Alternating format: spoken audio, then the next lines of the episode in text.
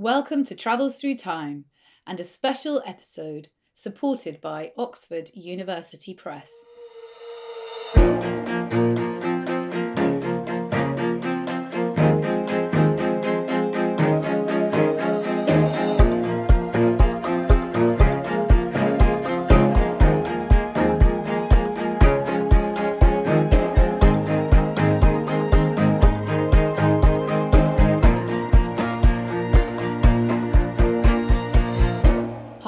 It's Violet here. This week we're headed for Prague, capital of the 16th century Kingdom of Bohemia.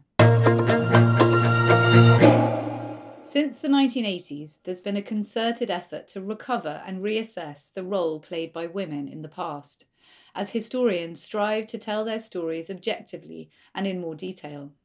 This is very much the aim of today's guest, Nadine Akkerman, a Dutch academic who has spent the last two decades trawling archives across Europe with the aim of bringing together the correspondence of an extraordinary woman, Elizabeth Stuart, Princess of England and Scotland, Electress of the Palatinate, and briefly Queen of Bohemia. Elizabeth was the daughter of James I and the sister of the ill fated Charles. And while plenty has been written about her over the centuries since her death in 1662, much of it is coloured by bias, inaccuracy, and rumour. In her riveting new book, Elizabeth Stuart, Queen of Hearts, Nadine Akkerman draws back the curtain on centuries of hearsay and prejudice to reveal Elizabeth's life in its full, extraordinary glory. This was a woman of great courage and intelligence, who ruled alongside her husband, guided their children after his death, played a vital role in contemporary politics, hunted wild boar while eight months pregnant. Who knows how the 17th century would have turned out if she had acceded to the throne of England in 1625 instead of her hapless brother, Charles I. She was, in so many ways, the true successor of her namesake and godmother, Queen Elizabeth I. Nadine Akkerman is reader in early modern English literature at Leiden University and author of the critically acclaimed Invisible Agents Women and Espionage in 17th Century Britain and The Correspondence of Elizabeth Stuart, Queen of Bohemia. We are also excited to announce that our partners at unseenhistories.com are doing a special feature on Nadine's book at the moment with an exclusive extract and some stunning images. So please head over to their website if you'd like to find out more. Welcome to Travels Through Time, Nadine. Thank you. Thank you so much for having me. Um, and whereabouts are you joining us from today? I'm in Leiden in a very tiny canal house in the middle of the centre. And so you you are Dutch, you're from Holland, but the book that we're going to be talking about today that you have just written is about Elizabeth Stuart, who was uh, James the First's daughter. So she was a big mixture. She was born in Scotland, but then lived in England during her childhood, and then she married uh, the Elector of Palatine, and so then spent, I, I, think, if I'm right, the rest of her life all over Europe. And we're going to talk um, in much more detail later about her experiences in Prague. But before we talk about her life specifically, I, I would like to ask you when you first encountered Elizabeth Stuart and what is it about her that, that makes you so interested in her? I first uh, encountered her when I was doing my PhD at the beginning of 2002, it was, so a long time ago. And um, I was researching her letters and I wanted to look into her own words because she was basically accused of starting the Thirty Years' War in, in footnotes. So nobody really wrote about her. And it turned out that nobody had actually looked at her own correspondence uh, which was odd, and there was so much of it. I couldn't go into an archive without finding another hundred letters that clearly weren't read by historians before. Um, the sand that was used to dry the ink of her writings often still was kind of visible on, on the letter itself, meaning that these papers were hardly ever touched apart from by the recipient.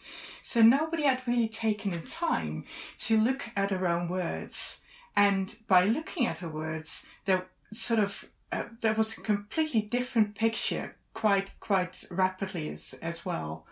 um, of, of, of what had been written about her. And why do you think nobody had looked at her letters?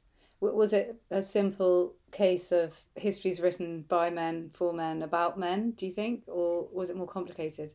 Well, that's certainly uh, a, a big part of it. I think ever since the 1980s, we have been more interested in women's history. But relatively speaking, that has only been a, a couple of decades.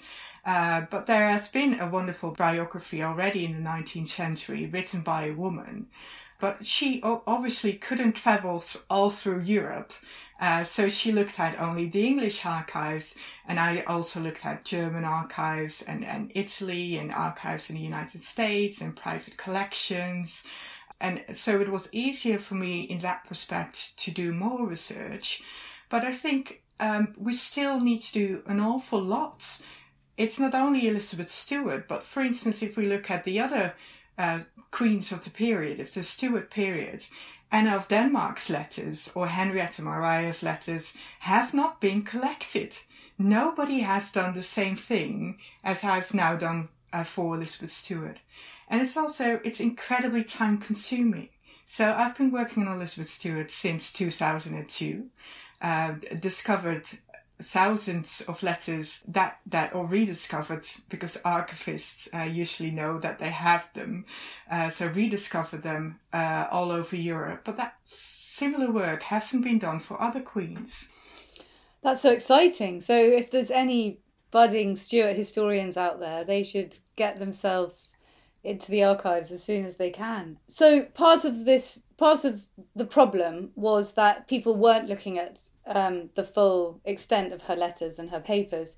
But I know that another part of the problem, there's perhaps sometimes slightly unrealistic or sexist readings of ev- the evidence about her. And I, wonder if you could talk about a bit, a bit about that, explain a bit about that, because that, that's obviously something which has changed a lot in the way that we study history in the last 20 years, as you said, or, or, or 30 years. Talk a bit about that though, especially that there was there was an example that you gave in your introduction, which I just thought was so interesting about the way that she treated her children and her relationship with her dogs and her monkeys. So can you tell us about that?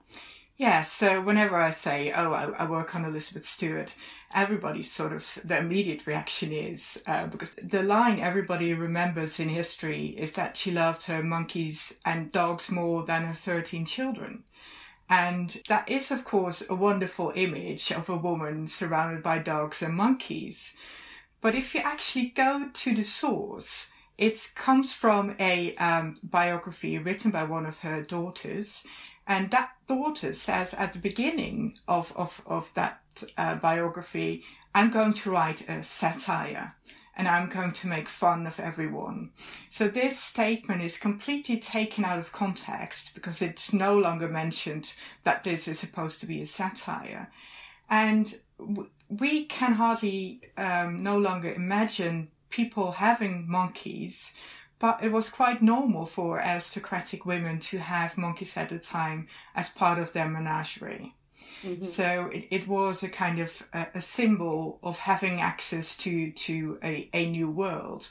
Um, so so it was also a symbol of power, and she sort of fought all her life for the rights of her children. She was a very loving mother and her letters are, are full of loving references. So she loved her, her children very, very much. And you say also that she was part of the evidence for her not being a good mother was that she sent her children away to be brought up at a different court. Um, but that was that was normal in those days, wasn't it? I mean, if you were royal, you you weren't brought up in the same place as your parents normally. Absolutely, it was kind of royal custom at the time. Um, as you said, she was the daughter of, of, of James, who, who was then still uh, James VI of Scotland, who later becomes James I of England. And in Scotland, she was given to guardians and, and raised elsewhere, as she was in, in England.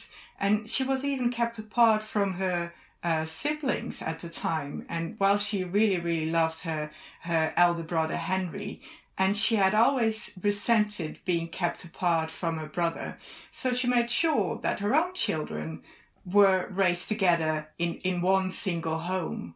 And um, the kind of new Oxford Dictionary of National Biography, for instance, says that they were raised at a court three days away from her own court. Well, it turns out to be just three hours. And she visited that court quite regularly because it was quite close to her, her court in exile in The Hague and she made sure that all her children got a proper education. She um, made sure that they were in a university town, that the, the boys went to university, but that the, the, the girls uh, were visited by professors. So in a way, the, the girls got a university education as well, which was quite unusual at the time. And let's go back now to talk a bit about her childhood and her education, because she was also um, she was also given a very good education and she was, I believe, named after Elizabeth I, who, of course, was famously very um, clever and well educated.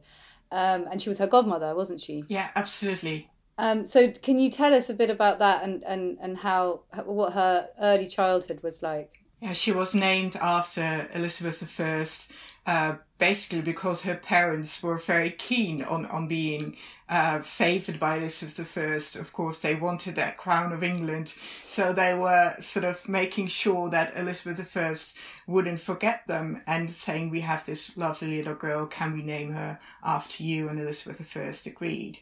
Um, poets at the time immediately started to compare her to the great Queen of England. Uh, so that was sort of ingrained in, into her entire being that people were constantly comparing her to this um, great queen. She started as a very little girl copying the signature of Elizabeth I. So her signature was exactly the same throughout her life as that of Elizabeth I, with all the wonderful curls uh, that are so characteristic of that signature. Uh, so people just imagine people seeing a letter and being for even if it's a split a split second being a bit confused uh, what kind of letter they are actually looking at. Yeah, that uh, must have annoyed some historians in the. Oh yes, it it creates some confusion. Absolutely. Uh, but she was taught Italian. Uh, she writes her first Italian letters as a little girl of seven. Um, she wants to learn Latin. Um, there is this kind of story that her father forbids her to uh, learn any uh, classical languages. Whether that's true or not is difficult to say. Uh, we do have a letter of her to her elder brother saying, I will improve your Italian if you sort of give me access to your Latin skills. So she was clearly looking for that classical education herself as well. And she was a, a better French speaker than any of her other siblings. So she was obviously very bright. Yes, very, very clever girl. And that's certainly what we also think to see when we look at the early portraits. Uh, but portraits, of course, aren't uh, reality, and the the painter of this period, Robert Peake, was instructed to give her the same face as her father. So we think we look at this kind of really old girl when she's only uh, portrayed as a nine-year-old. She has a very old face, but that's because her father wants to make sure this is my daughter, and you can see that in her in her features. So in a way, we don't even know what she looked like, but she was certainly very clever. And so, when she was quite young, as was traditional, um, preparations began to be made for who she would marry. Um, so, can you can you tell us about that? Who who was on the list of suitors? Oh, there were so many suitors at the time.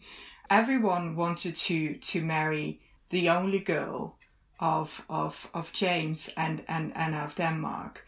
Uh, for instance, we had Maurice of Orange, the Prince of uh, the Prince of Orange, who later played would play a very big part in her life, uh, wanting to marry her. Um, her father then saying, "Well, this is just some kind of uh, German prince, uh, is too insignificant." Also, the King of Spain uh, at some point wanted to marry her. Uh, there were a lot of suitors. Al- almost all the European lands were after the Jewel of Europe, as she was called. Goodness me! So that was that was her nickname when she was little. Yes, and, and throughout her life, yeah. Um, and so they settled on Frederick V, who was the Elector of Palatine. Is that right? Yes, they started negotiating for him quite early on. Um, they had never really um, taken that offer seriously because he had quite a, still a young father. So it wasn't, uh, when the proposal started, it wasn't immediately evident that he would be elected Palatine quickly enough. But he, when his father died quite unexpectedly because of ill health, um, he, he, he really drank too much, that man, so he died quite young. He suddenly was the elector palatine in waiting, and he still had to reach his majority, but that was sort of quite quickly thereafter. And there were a lot of things going on in Europe at the time. Um, for instance, uh, the King of France was assassinated. So James felt we really need to support the Protestants and uh, he wasn't only uh, elected Palatine, he was also the leader of the Protestant Union, which was kind of a military alliance. So, in that way, there was this kind of wedding, a union sort with a, a, very pro- the Protestant power in Europe. And can you just explain what the Palatine was, uh, where you know which lands it, it included? Yes, it, it's the the Palatinate is um, in Germany, and it consists of two parts. One is around Heidelberg, which is the Lower Palatinate, and a part um, which is borders on Bohemia, um, on on um, in the area around around Prague, which is the Upper Palatinate with the capital Amberg. So uh, two quite separate areas which uh, make up the Palatinate. And the Elector Palatine was one of the seven electors of the Holy Roman Empire and one of the most powerful ones because he was the only elector who could veto decisions of the emperor. And he's called an elector. Was he genuinely elected? No, it's it's it's a kind of hereditary title, but they elect the emperor. So it's right. so okay. they have the power to elect rather than being elected themselves. Okay. Um, and so the negotiations um, come to a head, and and and then just br- briefly tell us about the wedding because that did sound like quite an event. Oh, it it, it was uh, absolutely fantastic. Um, James wanted Frederick, this little boy, to come over to England because he first wanted to make sure that the guy didn't have any hereditary diseases. So that was the reason it wasn't a proxy marriage. He had to make sure that this boy was healthy enough and he, he was turned out to be quite handsome, but still they're only kind of 16 when they marry, so they're both quite young. And Frederick certainly looks like a little boy in, in, in paintings and it was an arranged marriage, as, as we said, and, and Elizabeth at the time wasn't particularly keen, uh, but she played uh, the kind of dutiful daughter. Uh, normally, it's immediately portrayed as a very kind of romantic fairy tale wedding, but I think it's very important for a biographer to keep in mind that this was an arranged marriage and that she had very mixed feelings, um, as her own kind of letters um, make clear but they arrive with, with hundreds of, of courtiers from uh, Germany, but also from um, Holland, um, because he w- was a nephew of the Prince of Orange. It, it, and it was a very grand affair. Um, the, the, there were a lot of preparations. Something terrible happened, which at first put a stop to um, the feelings of, of joy and celebrations, which was that her elder brother Henry died quite unexpectedly. So we have um, a sense of mourning being united with celebration. And James wants to speed up the wedding. Uh, it was initially planned as late as May, but he wants to bring that forward because there are voices of discontent um, they are saying we have uh, one boy left, um, Charles, um, but he Charles was sickly at the time. So if the sturdy Prince Henry could die, then Charles wouldn't wouldn't really survive, or, or that's what people thought. Um, so they concentrated on Elizabeth, thinking this could well be our queen. And is it wise to let her run off with this kind of German prince and perhaps we will never see her again?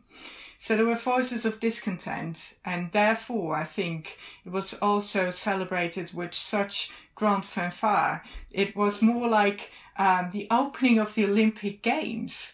There was so much fireworks and so many kind of uh, days of celebration um, that we we th- they hadn't seen anything like it at the time.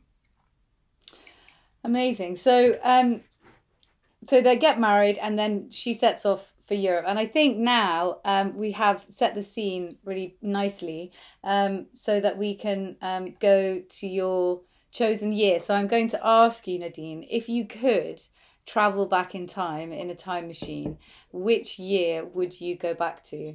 I would go back to the year 1620. Okay, so 1620 is a few years after the wedding. And can you just give us a brief overview of the situation? What's happening in 1620 to Elizabeth and Frederick?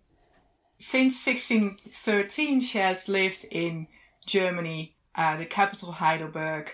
She has uh, learned to love her husband. She had first a lot of arguments with her mother in law, uh, but finally, the mother-in-law moved out, moved, moved out of the castle, and she um, started to like Frederick a lot more. They have several children at the time, and then Frederick makes the decision to accept the crown of Bohemia, and they are crowned king and queen in 1619, and she is in Prague, while he is away uh, trying to get support from other kind of Bohemian lands that surrounds them. Um, and in 1620, there's a lot of kind of disagreements arising, starting to arise. Uh, Catholic as well as Protestant princes sort of say this has been a mistake. Frederick needs to abdicate. And why was he offered the crown? it's it's a very complicated situation at the time. Uh, we have this kind of major uh, conflict between Catholics and Protestants. It's it starts with the emperor um, violating religious rights of Protestants um, in in Bohemia, and there are rebels who sort of do no longer want him to be king of Bohemia. Uh, the emperor is often also the king of Bohemia. That's one and the same person. Uh, but while he is sort of um, elected as emperor, he's disposed as king of Bohemia, and they are looking for a new king. And the rebels offer that crown to Frederick, and he wants to protect Protestants' rights, the rights of of of, of uh, the same religion um, he has. He, he is he is a Calvinist um, and they they go to Prague, um, and within a year it goes horribly wrong there. So they okay. are crowned in 1619, and uh, he leaves her in Prague, in the capital of that new land, and she's alone there. So they crowned in November 1619. In March 1620, at the Mulhausen Conference, there are already the first voices of of discontent saying Frederick needs to abdicate. And the emperor, who is then also the deposed king of Bohemia, starting to threaten him, saying, I will place you under the imperial ban. That means I will strip you of your lands and titles, also of the, the German lands that you, you have, uh, and I will render you an outlaw if you do not abdicate. Uh, Frederick refuses to do so. So we see a lot of kind of military preparations starting already as early as March 1620.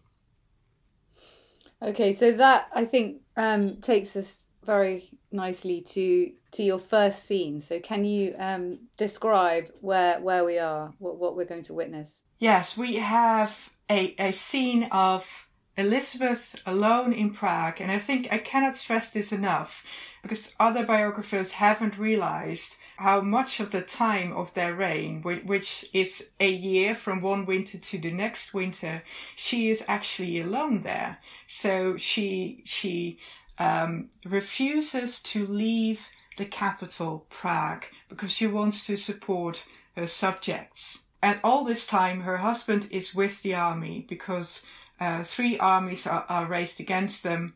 Uh, we have an imperial army, we have an army of a distant cousin, the Duke of Bavaria, and we have a, an army of another elector, a Lutheran. Uh, they're all heading towards Prague, where Elizabeth is alone. Uh, there's also another uh, army, Spanish army, heading towards uh, the Palatinate, those kind of German lands. Um, and Elizabeth is uh, particularly worried at first about those Spanish soldiers because they are um, invading her dower lands, her own lands. Dower lands are lands given to a woman upon her marriage and held in trust uh, remaining a property even in the event of her being widowed. So she sees those lands as hers, and she is saying to her father, they are not only uh, threatening uh, my husband, but they are taking lands that are really mine. Um, and by by the middle of September, all her ladies in waiting, almost all of them, have left Prague and Frederick is is um, at the army, and he's writing letters to her saying, "Okay, all all your goods, all the stuff has been packed in case we have to flee, um, but I need you to leave now." And she refuses to do so. She says, "I need to be with my my subjects." Um, she also has a little baby with her, uh, all Rupert, uh, people know Rupert because of the civil wars uh, in England later, uh, but at that time he's not even a, a year old. Um, the other children uh, were left with German relatives. Um, she's heavily pregnant, so she's there with a baby and heavily pregnant. And um, Frederick is writing letters saying it's getting out of hand. Um, he he doesn't really mince his words. He writes about uh, dismemberment. He's writing about uh, soldiers' his legs being blown off, uh, people dying all around him. Um, and he's saying it's time to leave, and she refuses to do so. Why do you think she refused? I mean, I know you say that she wanted to stay with her subjects, but she'd only been their queen for a very short amount of time. Do you think she really had developed that much of a sense of responsibility and a bond with the people of Prague by that time, or do you think there was something else in it? Well, I think she feels that she has a duty as an elected queen. Um, of course, her, her, father believed in the divine rights of kings.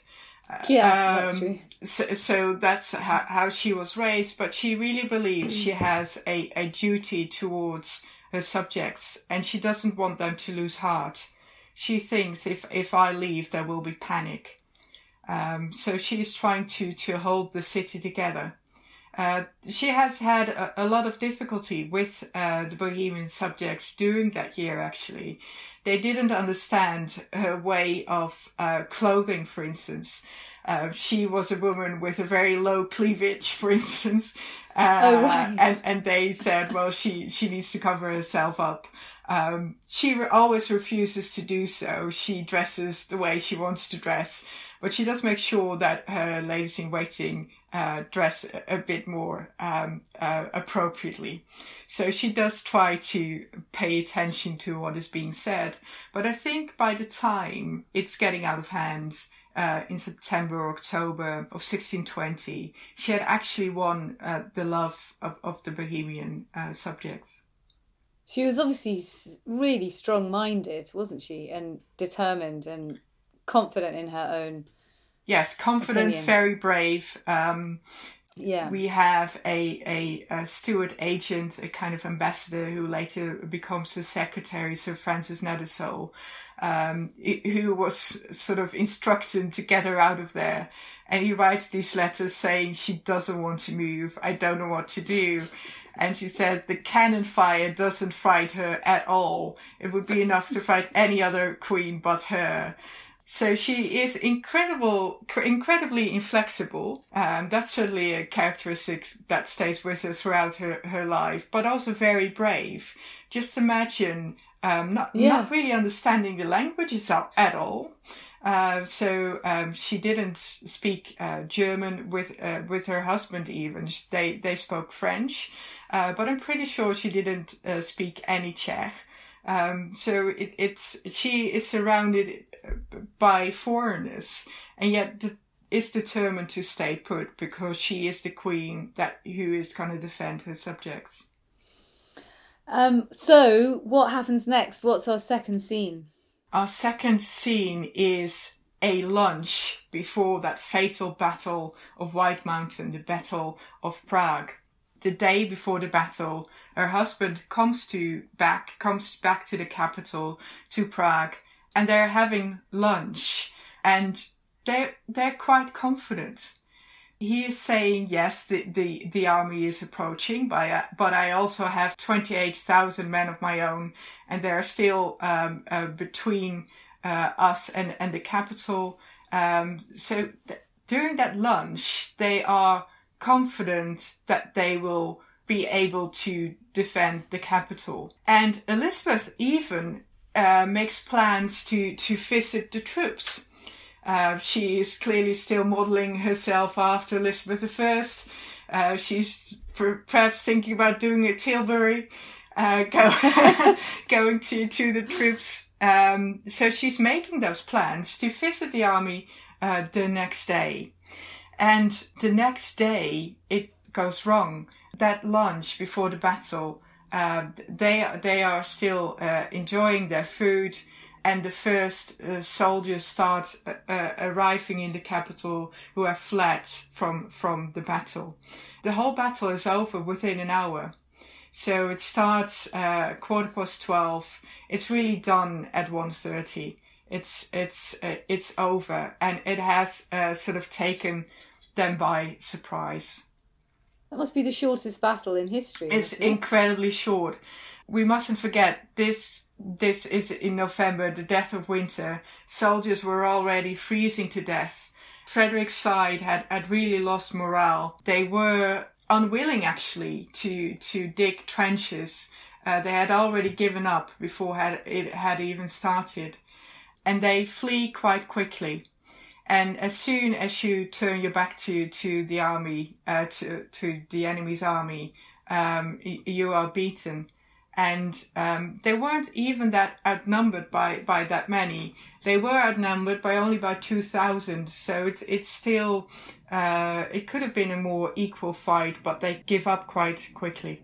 Because you would have thought that the the emperor, the Holy Roman Emperor, they, he would have had way more troops. You would have thought. I mean, you said there's three different armies alone coming to fight them there, and then another army going to um, attack them in Germany that seems quite surprising that they had almost the same number of troops. Yes, well, yes, they weren't really that uh, outnumbered by that many. Both sides just lost about 600 men in the battle. Uh, Frederick lost another 1,000 in the, in the retreat, so another 1,200 were, were wounded.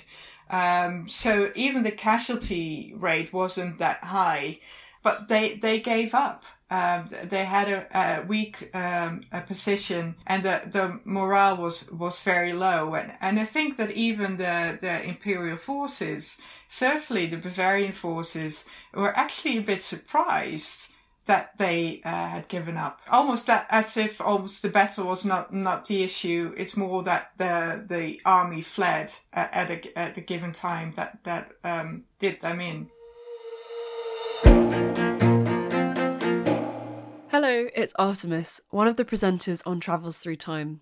I hope you're enjoying this conversation about Elizabeth Stuart, which fits perfectly with Women's History Month. This episode is supported by Oxford University Press, one of the world's leading publishers of high quality, scholarly, and thought provoking history books. As well as Nadine Akkerman's biography of Elizabeth Stuart, Recent highlights include Benjamin Lipscomb's revelatory history of four women philosophers who shaped the intellectual history of the 20th century, Colin Jones's brilliant microhistory of the downfall of Maximilien Robespierre, and Anthony Pagden's nuanced account of the history of European unification. To find out more about any of these titles and many more too, you can visit their website at global.oup forward slash academic. So let's go to scene three uh, to find out what Elizabeth and Frederick do. Yeah, and then uh, the the flight begins, the kind of exodus from Prague, uh, with a very heavily pregnant Elizabeth, um, and she had stayed in Prague to uh, make sure that the subjects wouldn't panic. As soon as the decision is being taken uh, that she will uh, flee a, as well, then uh, Prague really surrenders, gives up uh, the fight. And so they need to uh, cross a bridge in Prague and then make sure that she will get out of there safely. And they need to cross the River Elbe um, w- with a, a, a lot of carriages as well. And what we see during that flight, that Frederick is really uncertain. Um, but Elizabeth does not let herself fall below the dignity of a queen. It's really, uh, again, it's it's her who makes sure who makes sure that this kind of group of people, uh, hundreds of them, uh, stay together and and get out of there safely. And where do they go? She heads towards Poland, and uh, Frederick separates from from her quite uh, quickly on deliberately because he he still doesn't want to give up. So he wants to sort of talk to uh, other princes uh, to see whether he can get some support. Even Elizabeth writes to to her friends. Um, a war is not lost with one battle, so she is she is still kind of determined to fight um, she still believes that he will manage to to get support, uh, but he, he will fail to do so. So she goes to Poland. Uh, she ends up in Kustrin, which is in, in, in Brandenburg, a German state, uh, but on the border of Poland. And even though uh, the elector of Brandenburg is one of the other electors, but also related to her. He's a brother-in-law. But by this time, we mustn't forget that they are outlaws. The emperor has stripped them of their lands and titles, and nobody is really allowed to take them in. So the Elector of Brandenburg, even though he is family as well, is very, very hesitant to do so. Um, so she asks permission to stay at his castle. The first letters she receives is saying, well, we don't really have kitchen stuff. It's very cold here. We don't really have the kind of tapestries to keep the, the walls warm. Uh, you shouldn't really be coming here. Is but she she has no uh, option at that point really because she is eight eight eight months pregnant. Uh, so she needs to find a place to stay, and so she she arrives in Brandenburg and she would um, uh, later give birth there to Maurice.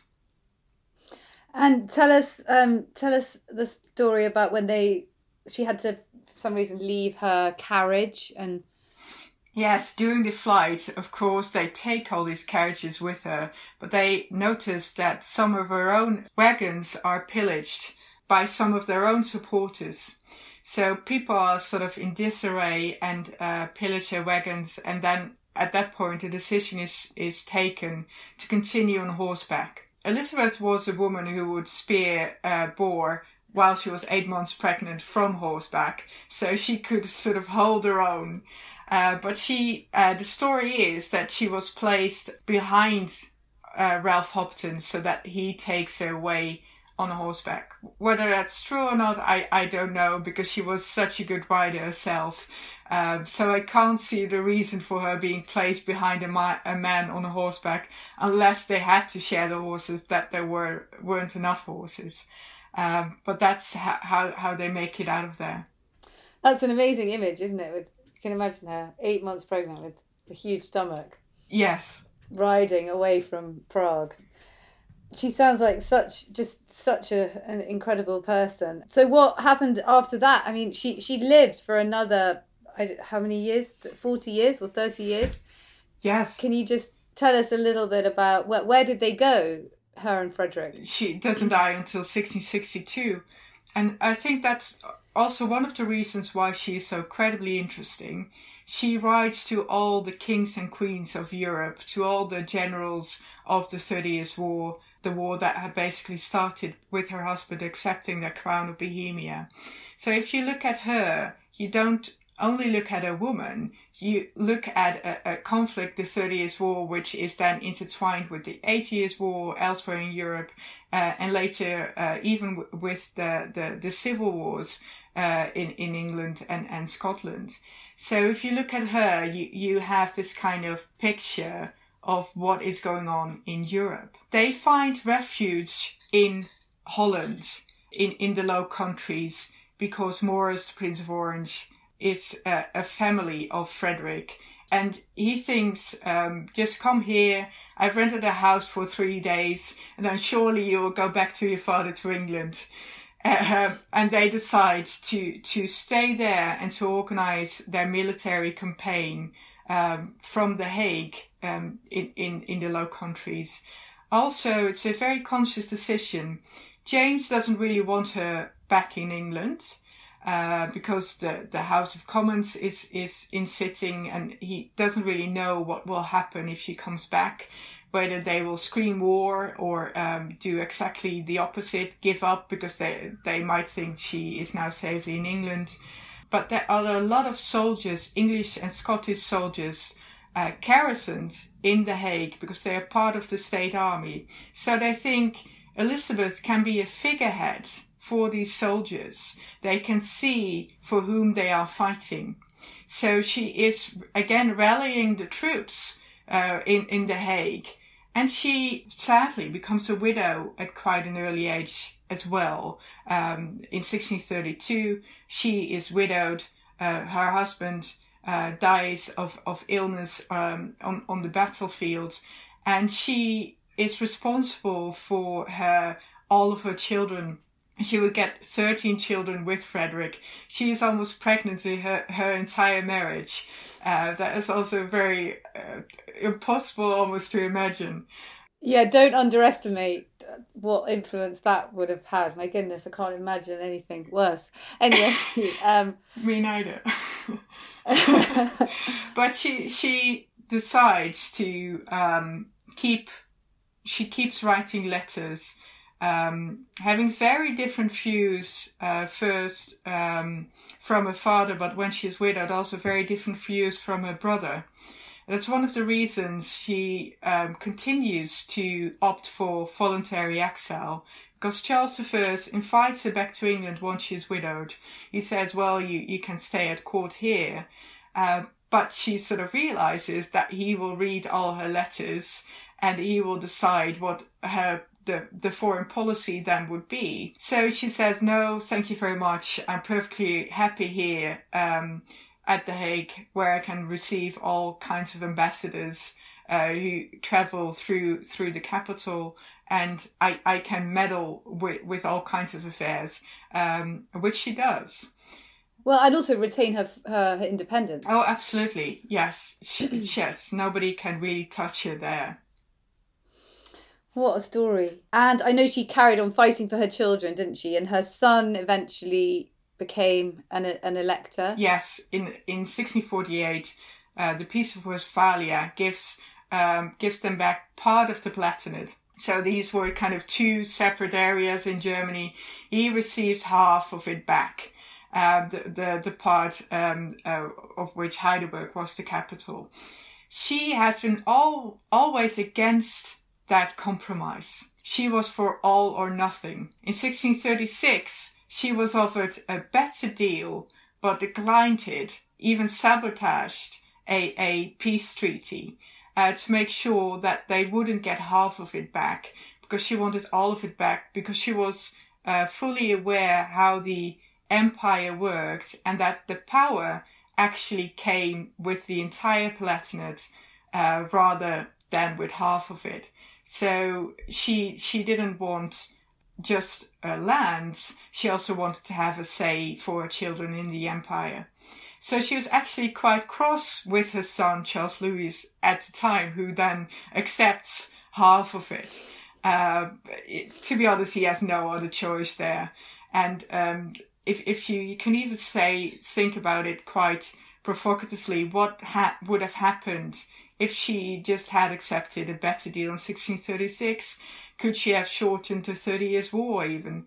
And of course, there are many players in that war, and she surely can't can cannot be held solely responsible. But she surely was one of the many factors why it lasted longer than it should have done. Mm. So she was a real player.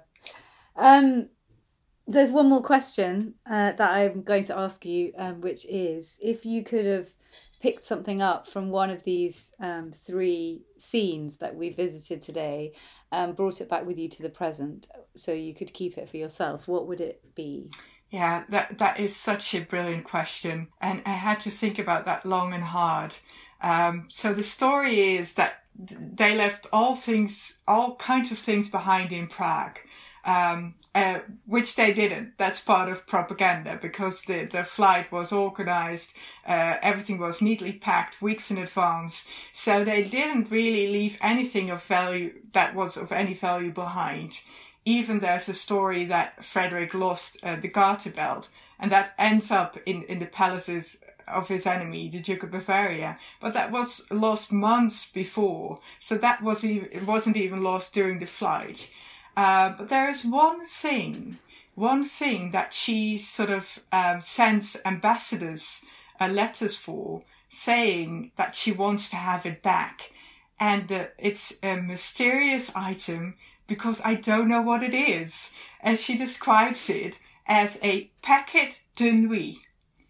Paquet de nuit in French, so packet of the night. And um, previous biographers have translated it as night night clothes, pajamas. I can't imagine that she would send no. uh, uh, dozens of letters to ambassadors saying, "I want that back," uh, if, if, it was some kind of pajamas. So it, it's a mysterious item, and I just would want to have that just to know what it is. It must have been something more exciting than pajamas, Carnarvon. Yes. Um, that's a great choice. I love that it's a mystery. That's a fantastic choice. Um, thank you so much um, for coming on Travels Through Time.